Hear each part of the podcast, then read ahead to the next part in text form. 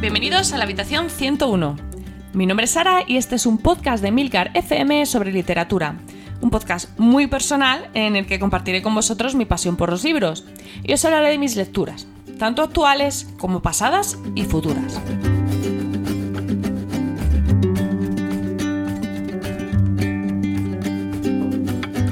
Hola de nuevo a todos. Eh, bueno, ¿qué tal? ¿Cómo está yendo el verano? ¿Estáis leyendo mucho?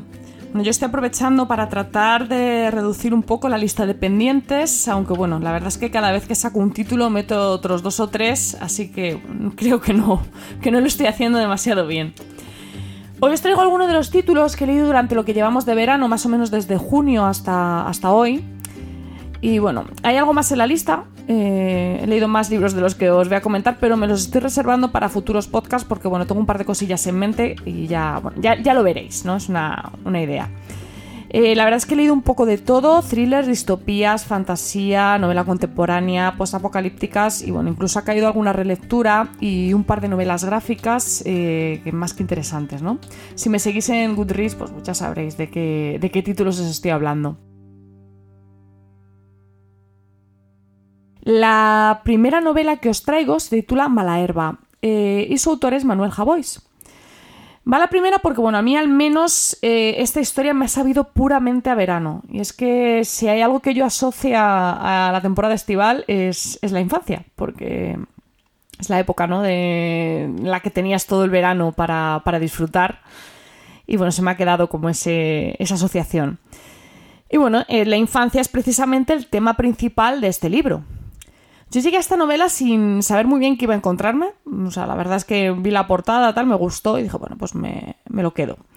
Y bueno, eh, me ha sorprendido porque es una historia preciosa. Es una de las lecturas que más he disfrutado este verano. Y bueno, yo es que tengo debilidad por este tipo de historias que sin contar nada, o sea, sin tener una acción trepidante o una superaventura, ¿no? Cuentan tantas cosas. Eh, no vayáis a esperar de mala hierba una, novela de acción o de, o de aventuras, porque no. Se trata de una novela sobre la vida, sobre la infancia, sobre la familia y sobre el amor. Es una historia sencilla y al mismo tiempo muy, muy compleja. Eh, bueno, como solo puede serlo el, final de la infancia, ¿no? Ese momento de nuestra vida en el que tenemos que aprender a dejar de verlo todo con la mirada inocente de un niño y bueno, empezar a verlo todo con los ojos desconfiados de un adulto. Su autor, eh, Manuel Javois, es un periodista y escritor español. Eh, publicó su primera novela en 2008, eh, titulada A Estación Violenta, que estaba escrita en gallego. Y bueno, aunque ha publicado otras cosas entre medias, sobre todo recopilaciones de artículos, ensayos y reportajes novelados, pues Mala Herba es su segunda novela y la publicó este mismo año.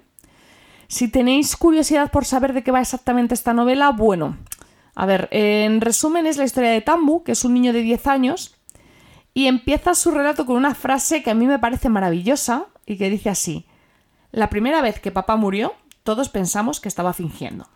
Vamos, una frase que a mí me parece brillante y que ya me, me, enganchó desde el principio.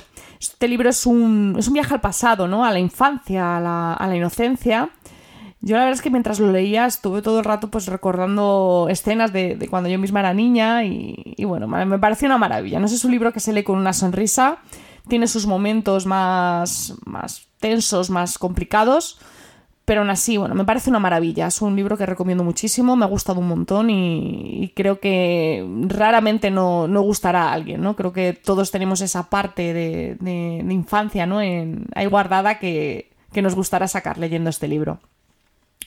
Y la verdad es que sin tener nada que ver, y aunque es un libro que no me he leído ahora, en verano, pero bueno, lo, dejo caer porque me ha recordado a, Ordesa de Manuel Vilas. Y digo que sin tener nada que ver porque realmente Ordesa trata de otra etapa completamente diferente de la vida, la madurez, ¿no? La, casi la ancianitud, por decirlo de alguna manera. Eh, si no lo conocéis, que la verdad es que me sorprendería porque lleva tiempo en la lista de los más vendidos y se ha hablado bastante de este libro. Bueno, es una historia muy íntima, muy, muy nostálgica y, de hecho bastante triste, en la que el autor reflexiona sobre la muerte, sobre el pasado y bueno, sobre la soledad. A mí personalmente me resultó algo durillo de leer porque, bueno, aunque la prosa es magnífica, o sea, eso es verdad, se nota muchísimo que Vilas viene del mundo de la poesía, está muy bien escrito, es un libro muy bonito de leer porque, ya te digo, es, es pura poesía, pero en prosa, ¿no? Pero bueno, pese a todo eso, bueno, el tema que trata es muy triste, ¿vale? Y entonces yo al menos como lectora no podía evitar remover ciertos, ciertos recuerdos, ¿no? Que no, no son del todo agradables.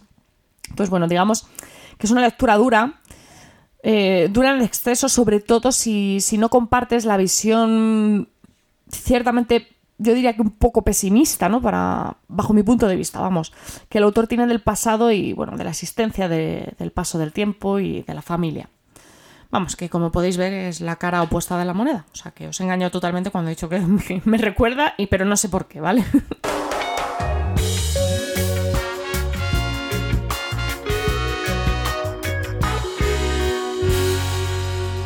Y bueno, cambio de género y me paso a la novela policíaca, con un título bastante sugerente, que a mí me gustó mucho cuando lo leí, dije, este me la apunto. Se titula Las siete muertes de Evelyn Hardcastle y su autor es Stuart Turton, que es un, gran admirador de, las novelas de Agatha Christie y de hecho empezó a leerlas con ocho años. Me ha sorprendido porque al parecer se ha leído todas, que, que son un montón. Y bueno, él dice que fueron las que le convirtieron en escritor. Esta novela es un. es el homenaje, ¿no? De, pero un homenaje como de ciencia ficción que él hace a estas novelas. Eh, que ahora, por lo que he leído, yo les he llamado toda la vida policíacas, ¿vale? Pero ahora al parecer se llama algo así como. Mm, lo voy a pronunciar como me sale, porque realmente no sé cómo se dice, ¿vale? Pero es algo así como Whodunits o algo así, que, bueno, que viene a ser algo así como quién lo hizo, ¿no? De Who Do It. Es eso. Vamos, que son las típicas novelas de, en las que se hay, que descubrir pues quién ha cometido el crimen, las de Agatha Christie de toda la vida. Bueno, a mí la premisa me parece muy, muy, muy interesante. Es una mezcla entre fantasía, viajes en el tiempo y, bueno, como os comentaba, las típicas novelas policíacas de Agatha Christie.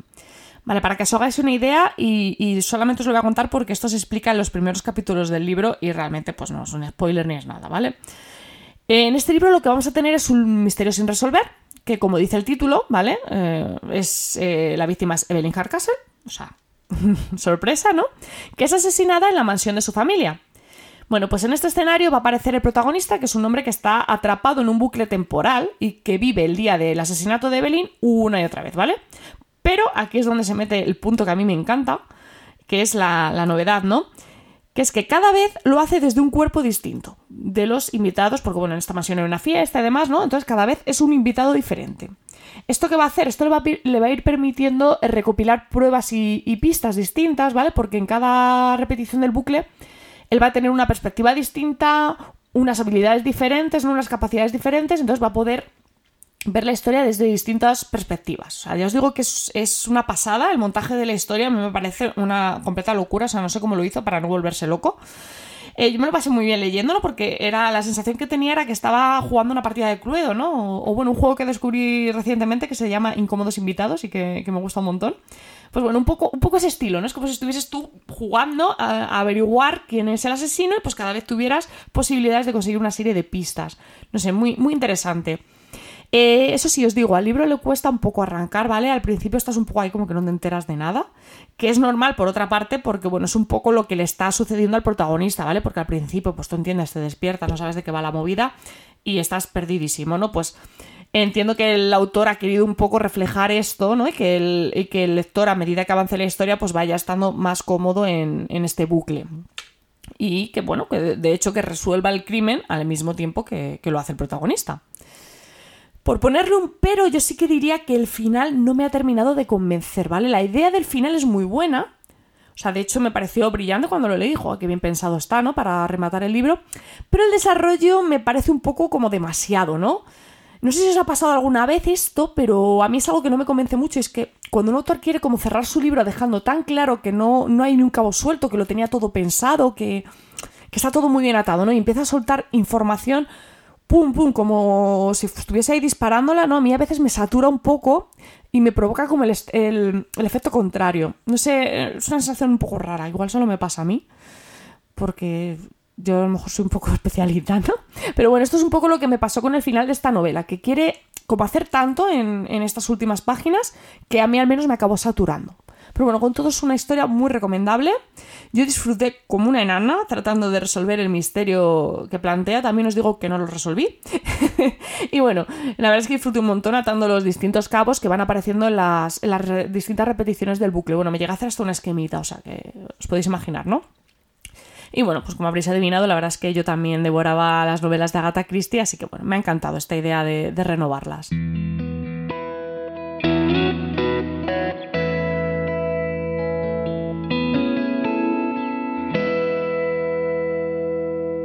Bueno, siguiendo en la misma línea o, una similar, al menos, porque va a ser un thriller, os voy a traer el cuarto mono de J.D. Barker, que bueno, como os dije en el, en el, podcast anterior, pues los thrillers son para el verano, así que he leído alguno este mes y este es uno de ellos.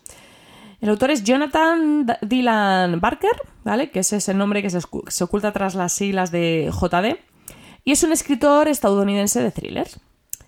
Bueno, y hay varias cosas súper curiosas que me han llamado un montón la atención la primera de ellas es que durante un tiempo trabajó en la revista 25 eh, Parallel junto a Marilyn Manson, cuando aún era Brian Hugh Warner, lo cual es, bueno, llamativo, ¿no? La segunda es que su primera novela, Forsaken, utilizaba un personaje de la tienda de Stephen King, concretamente a Leland Gaunt. Bueno, pues Stephen King leyó algunos fragmentos de, la novela antes de que fuera publicada y le concedió a Barker el permiso para utilizar a su personaje, lo cual me parece todo un mérito porque la novela fue, publicada de manera independiente, o sea, me parece una pasada. Pero, eh, bueno, Stephen King no tuvo mal ojo, porque esta es la tercera curiosidad, la novela eh, ganó bastantes premios y le gustó tanto a la familia de Bram Stoker que le pidieron que fuera el coautor de la precuela de Drácula. O sea que, vamos, entró por la puerta grande este autor. Bueno, el cuarto mono es su primera novela publicada a través de una editorial y los derechos ya se han vendido tanto para cine como para televisión. He estado leyendo y parece que la cadena CBS está preparando una serie. No sé para cuándo, pero bueno, una serie. Y bueno, la historia trata sobre un detective cuya vida está marcada pues, por un trágico suceso, se está tomando un descanso, por, por llamarlo de alguna manera, y recibe un aviso un autobús atropellado a, a quien creen que podría ser el cuarto mono, que es un asesino en serie al que él lleva mucho tiempo persiguiendo. Y todo apunta a que hay una nueva víctima, aún con vida, a la que deben localizar. Bueno, hasta aquí nada nuevo bajo el sol. Es el típico detective con drama propio y el típico asesino en serie, pues muy, muy inteligente. Lo comparan con el silencio de, de, los corderos, para que os hagáis una idea. Bueno, yo no me atrevería a decir tanto, pero eso comentan. Y bueno, Em, parece la historia de siempre, pero bueno, aquí Baker hace dos cosas que le distinguen del resto de thrillers. En primer lugar, eh, el ritmo de la novela es frenético, o sea, súper rápido, la novela se te pasa volada. Y en segundo lugar, eh, el desarrollo de la historia personal del asesino es brutal. Está muy bien trabajado. A mí personalmente es la parte que más me gusta de esta historia y donde creo que, el autor se desmarca un poco de otros thrillers eh, similares. Creo que a nivel psicológico y, no sé, a nivel humano, por así decirlo, está muy bien trabajada esta parte. Y bueno, es donde un poco se desmarca porque es verdad que en el resto de la historia os vais a encontrar tópicos, y además que bastantes.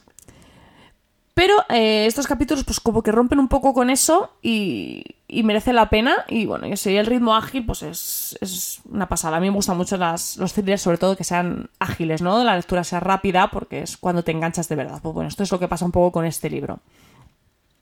Lo que sí que tenéis que saber es que forma parte de una trilogía, aunque bueno, yo diría que la primera entrega se puede leer perfectamente de manera independiente. El segundo libro se titula La quinta víctima y ya está publicado en nuestro país. A mí el argumento me ha, me ha encantado, lo leí el otro día y dije, mm, creo que voy a, voy a, seguir leyendo la trilogía, pero vamos, ya os digo que el, el primer libro, al menos ese, esa historia la cierra, entonces pues bueno, creo que se puede leer de manera independiente.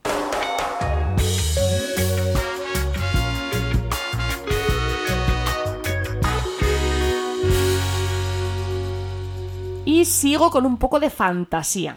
Bueno, fantasía y ciencia ficción o, bueno, algo así, ¿no?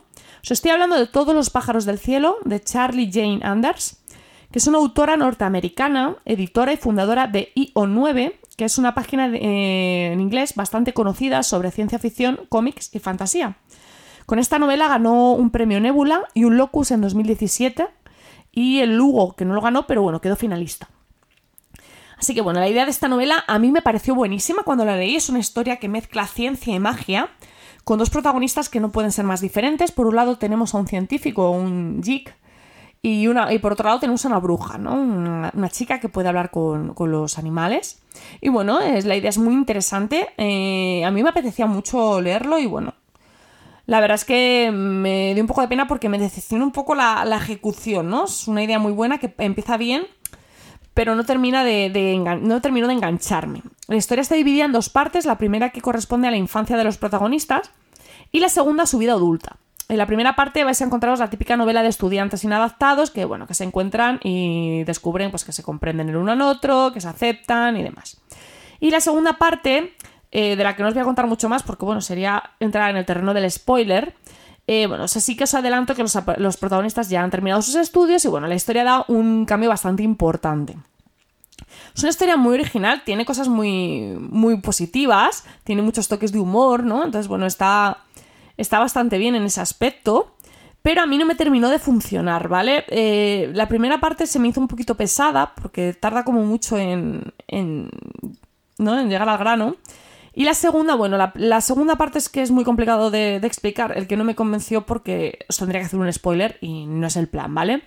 Pero bueno, creo que en realidad eh, todo se resume a que no terminé de conectar con, con los protagonistas. Entonces, pues bueno, me dejó un poco indiferente, por decirlo de alguna manera. Pero bueno, con todo la verdad es que la idea es muy buena.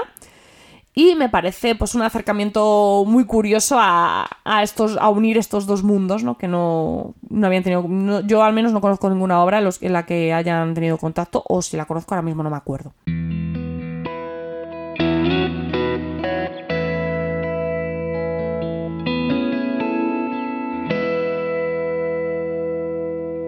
Y bueno, otra historia de fantasía que, me ha encantado eh, ha sido la novela gráfica de Lock and Key de Joe Hill, que está empezando a ser un escritor bastante conocido, sobre todo en los géneros de terror, fantasía y ciencia ficción. Y bueno, es que la verdad es que de casta le viene al galgo porque Joe Hill es el hijo del escritor Stephen King. Yo la verdad es que había leído hasta la fecha solo una novela suya titulada Fuego, que no me había gustado demasiado y le tenía un poquito como en la lista negra, ¿no? Era como, uff, me da pereza.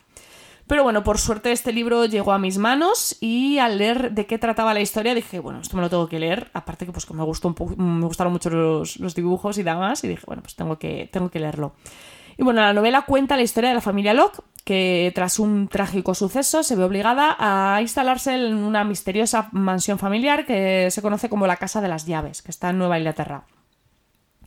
Y bueno, allí el más pequeño de los hermanos eh, descubre una misteriosa llave que le permite abandonar temporalmente su, cuerpo y trasladarse a cualquier lugar como si fuera un fantasma. Pero, eh, esto es lo mejor, es que esta no es la única llave que van a encontrar en la casa y tampoco el único misterio. Entonces, bueno, es, la verdad es que está fenomenal. La novela está dividida en seis historias, que están a su vez divididas en seis capítulos pero se pueden encontrar agrupadas en distintas ediciones. O sea, te puedes comprar estas historias por separado, luego creo que hay una, versión en las que las venden de dos en dos o algo así, o mm, algo de eso, es que no, recuerdo exactamente cómo va. Y la que tengo yo, que es la edición Omnibus, que la divide en dos tomos de seis historias cada uno. Yo es la que os recomiendo porque además eh, me parece mm, súper bonita la edición. Entonces, pues bueno, esta es la que yo recomiendo y la que os, enlazaré en el, en el post.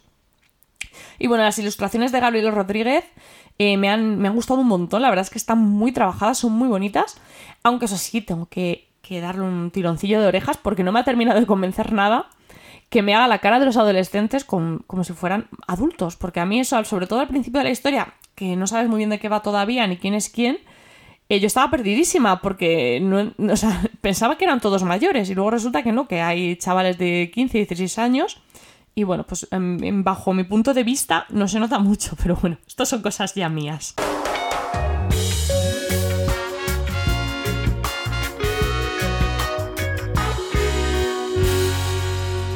Y bueno, para terminar, un título que estoy convencida de que os va a sonar. Y es Los Asquerosos de Santiago Lorenzo. Ya os adelanto que este es el típico libro que amas o que odias. Vamos, con un protagonista de esos que te puede resultar absolutamente insoportable o extrañamente entrañable. Y a mí me pasó un poco lo segundo. Yo tengo como debilidad por este tipo de protagonistas.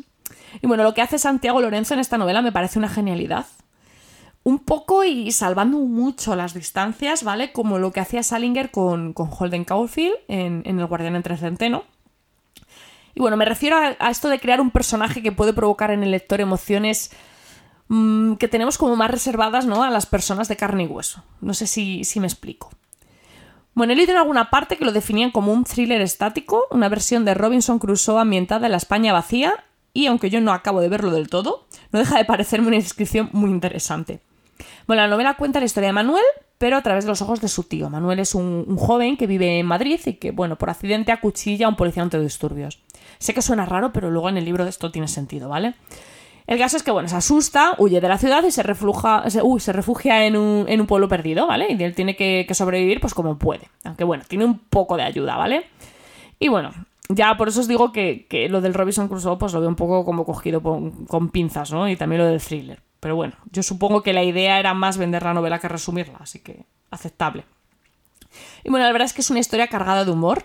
Eh, eso sí, es un humor bastante ácido y muy peculiar, con, un puntito de, crítica social bastante fuerte, un poco de mala leche y una reflexión más que interesante para el lector. Eh, ya se adelante que la forma de escribir que tiene Santiago Lorenzo en esta novela es algo que se sale de lo habitual, ¿vale? Así que sospecho que algunos podrían no encajaros o resultaros algo cargante. A mí me gustó mucho. Se nota que, es un autor que viene del mundo del cine porque hay escenas muy visuales. Y bueno, sobre todo la, segunda parte de la novela eh, me parece tremendamente brillante, lo mejor del libro. Me, me reía carcajadas, o sea, me pareció divertidísima. Y, bueno, ya os digo que no es una novela para todo el mundo porque como se os cruza el protagonista, que es quien lleva todo el peso de la historia, pues la vais a odiar. Eso ya, ya os lo adelanto. Eh, bueno, como os comentaba antes, es verdad que en ese aspecto me ha recordado mucho a El Guardián entre Centeno porque es una de mis novelas preferidas y sin embargo sé que a mucha gente no le gusta este libro, pues entre otras cosas porque odian a Holden Caulfield. Que no lo entiendo, pero bueno, es así. Así que nada, entiendo que con los asquerosos os podría suceder algo similar. Yo desde luego os recomiendo que le deis una oportunidad porque ya os digo que a mí me ha encantado, me parece una gran novela, una gran historia y una crítica social brutal, súper inteligente y muy muy ácida.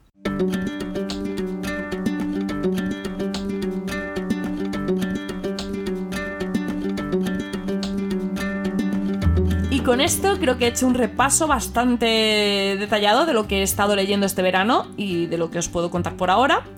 Y bueno, si os apetece, me encantaría saber qué habéis estado leyendo vosotros durante estos meses, que seguro que, bueno, seguro que me apunto más de un libro para, ampliar mi, lista de pendientes y así que no, no terminarla nunca, ¿no? Que parece que es el objetivo de todo lector.